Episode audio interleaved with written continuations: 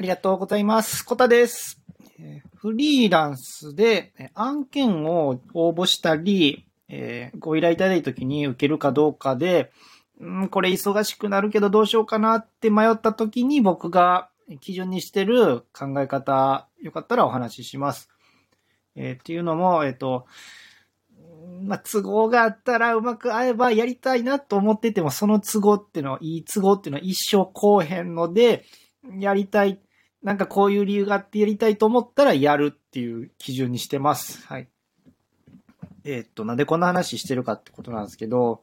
今フリーランス2年目を迎えまして、迎えるって言ったらおかしいな。で、まあ1年目の頃は実はもう結構いろんな案件送ったりと、えー手出したりとかしてて、すごい、えーっと、あんま効率良くなかったんですね。っていうのも、初めてやるようなことばっかりやったんで、いきなり動画編集、ね、ソフト、動画編集わからんのにやりた、やって、で、ウェブライターも1年前はまだコラムしか経験なかったのに、いきなり SEO ライティング挑戦して、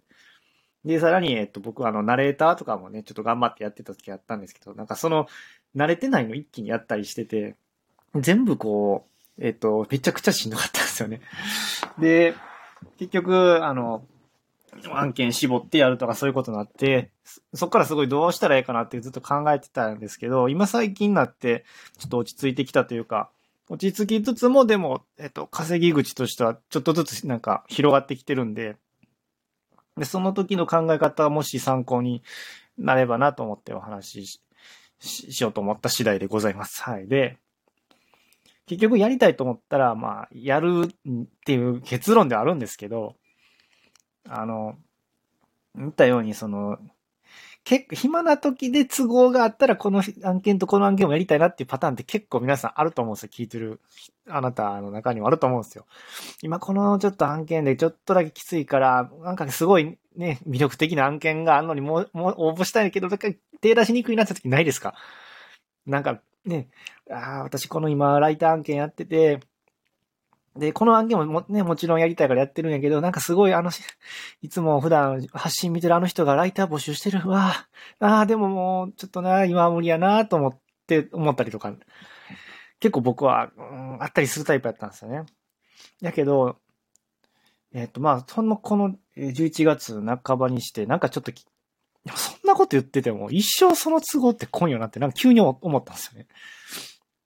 一生思ってても来んから、もうちょっと考えようと思って、そのなんか自分の中で、えーいっぱいいっぱいかどうかってだけで判断しとったら、それはもう一生やることないから、もうちょっとなんか踏み込んで考えて、うん、仮にちょっといっぱいいっぱいになったとしても、やり、やる理由が自分の中にあるかどうかっていうのを考えるようにしました。で、僕は、えーじゃあどういうふうな理由で考えてるかっていうと、例えば、あの、お金だけで見ない見ないようにしてます。で、やった後の実績がどういう形でつくかっていうことと、で、どういう、で、ほんのその実績は、で、自分が欲しいと思ってるかっていうことですね。だからどういうことかっていうと、例えば、このライターの案件やりたいってなって、で、やりたいと思った理由がお金とかやったら、結局、ね、その単発で終わってしまうかもしれないし、で、なんか、結局そのお客さん、えークライアントさんがなんかちょっと自分と合わない可能性もあるし、で、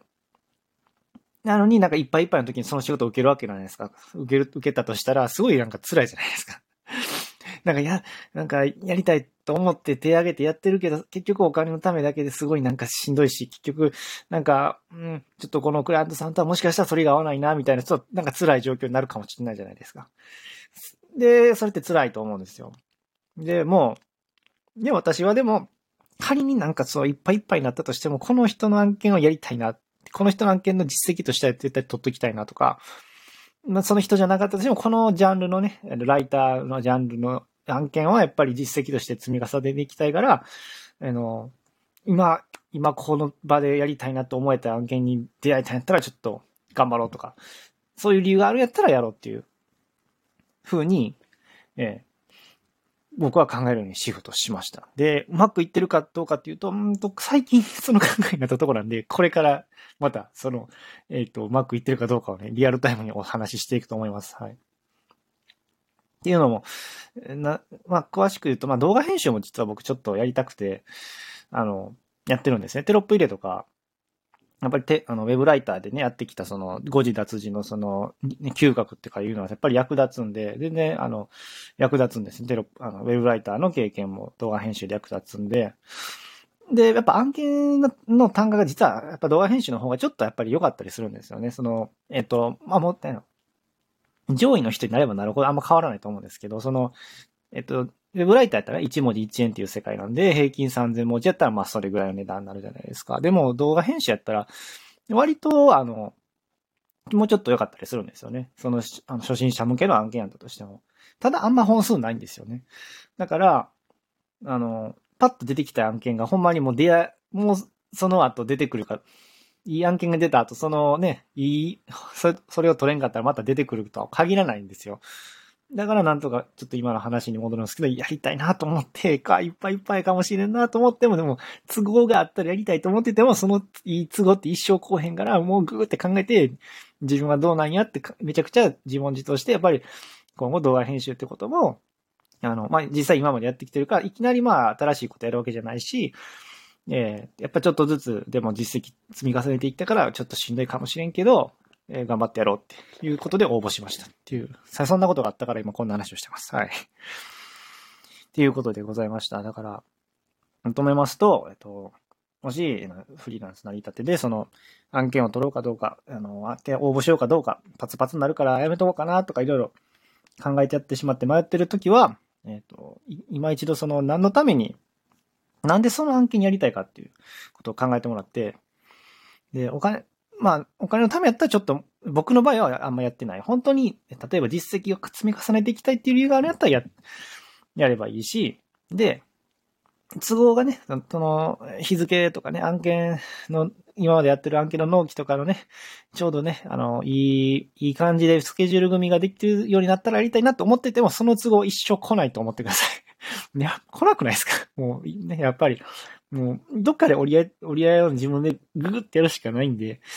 そうじゃなくて、折り合いがつくからってやなくて、えっと、ほん仮にしんどくてもやりたい理由があるかどかどうかっていうのは自分の中でしっかり自問自答してもらって、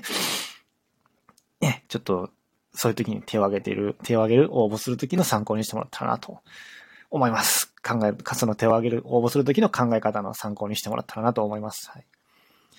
って言ってる僕もね、この考え方で合ってるかどうかなんてまだまだわからないんですけど、あの、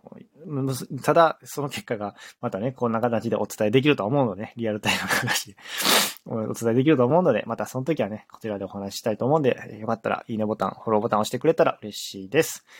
最後まで聞いてもらってありがとうございました。えー、これからもあの、フリーランスとか、在宅ワークとか、ウェブライターとかのね、あの、駆け出しの、まさに駆け出しの、えー、人、人である僕が、えー、同じような、ね、人に役立てるような、